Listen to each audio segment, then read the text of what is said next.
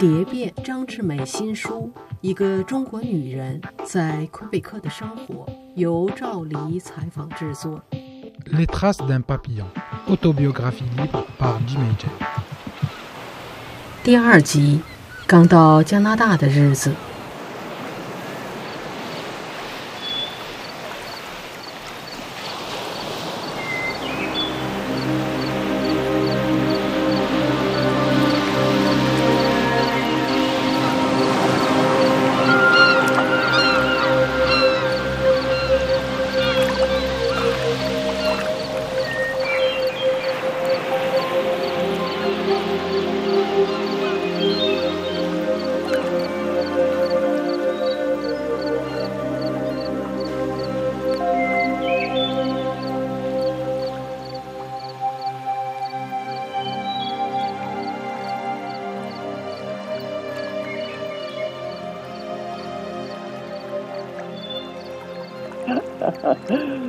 你看我八五年来了以后吧，呃，我是先第一站是蒙特利尔，因为在蒙特利尔这儿我有个一两个朋友，他们曾经在中国工作过，所以我认识他们。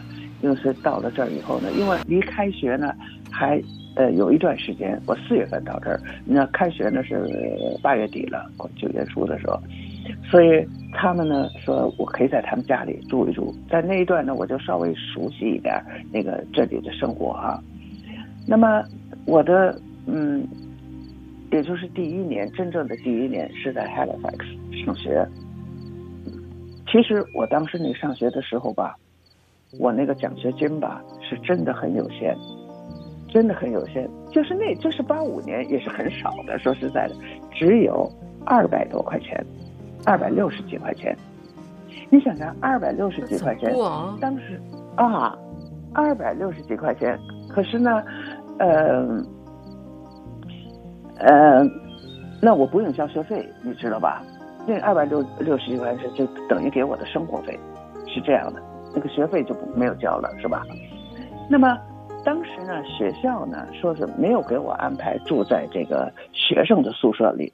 因为他说我是你看我我那五十岁的人了对吧？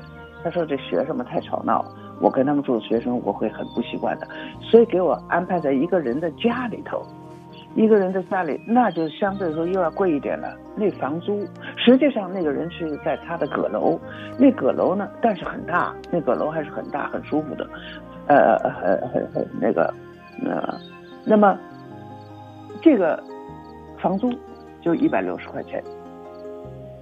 一百六十块钱一个月，我就剩下一百块钱，剩下一百块钱就是我的饭钱，因为我的这个这个，我如果如果坐公共汽车啊什么的，这这票钱，其他的我也没有衣服什么，我这国内带来的，对吧？那么当时对我来说吧，我一点都没有觉得这个少，我觉得这一百块钱吧，你看我自己就像咱们中国人，我自己到商店去买点东西来，我我自己做着吃啊。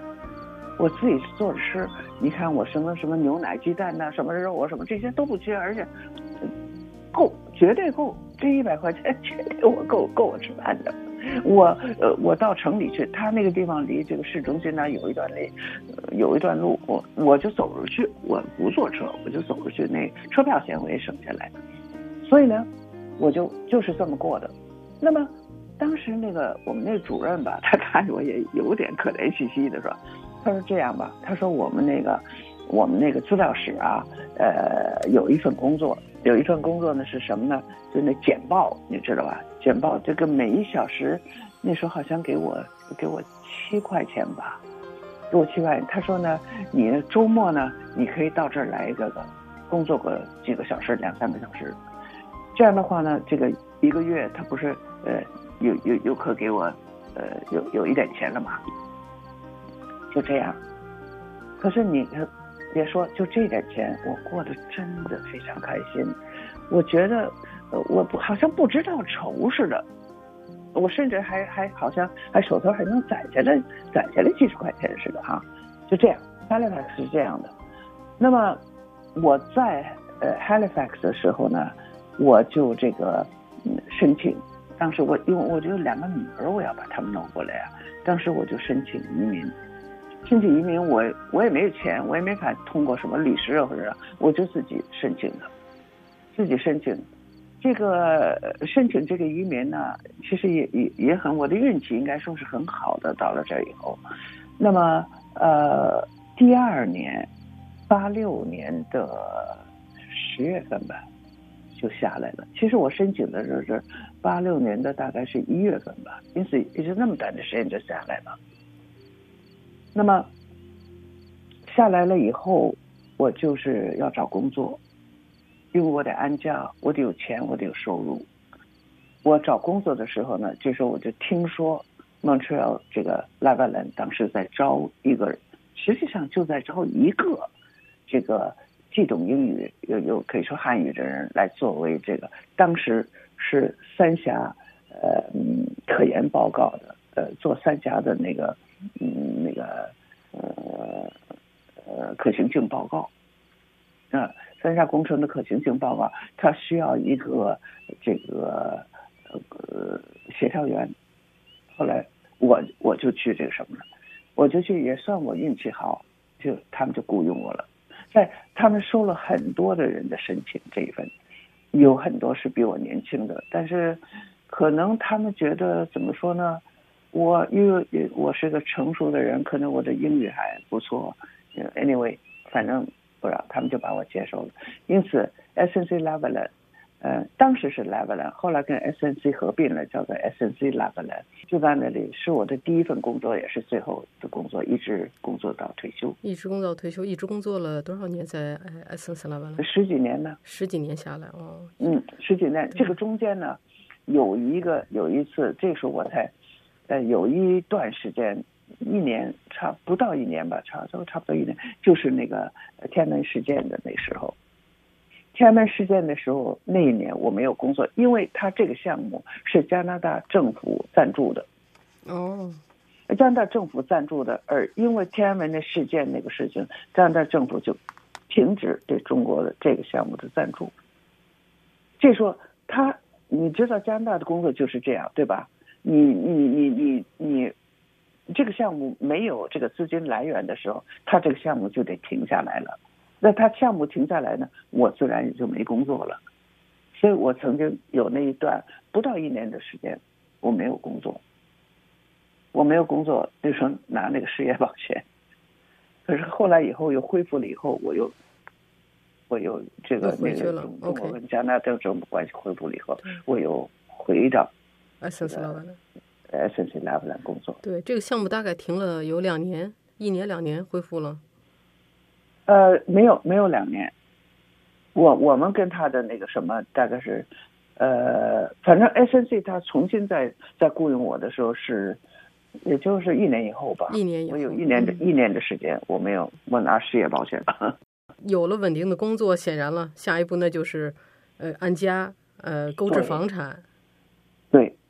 那么安家，那就是安家就找先开始的时候啊，就是在你看我呃从这个八六年这个五八年十月份开始，呃工作的，一直到一九九二年这个中间呢，我是租房子来的。我租房子呢，那我就呃把安定好了，我这样可以把两个女儿接过来。你说这两个女儿就在这个期间，我就把她们接过来。我租那房子，直到九二年的时候，我就想想，嗯，呃，我可以那个什么，呃，有条件可以那个呃付那个首付的时候，我才开始买的这个房子，在在 NDG 那儿买的这个房子。呃，女儿过来了，然后家庭呢团圆了，也等于是也帮着女儿在这里立足，开阔自己的天地。对。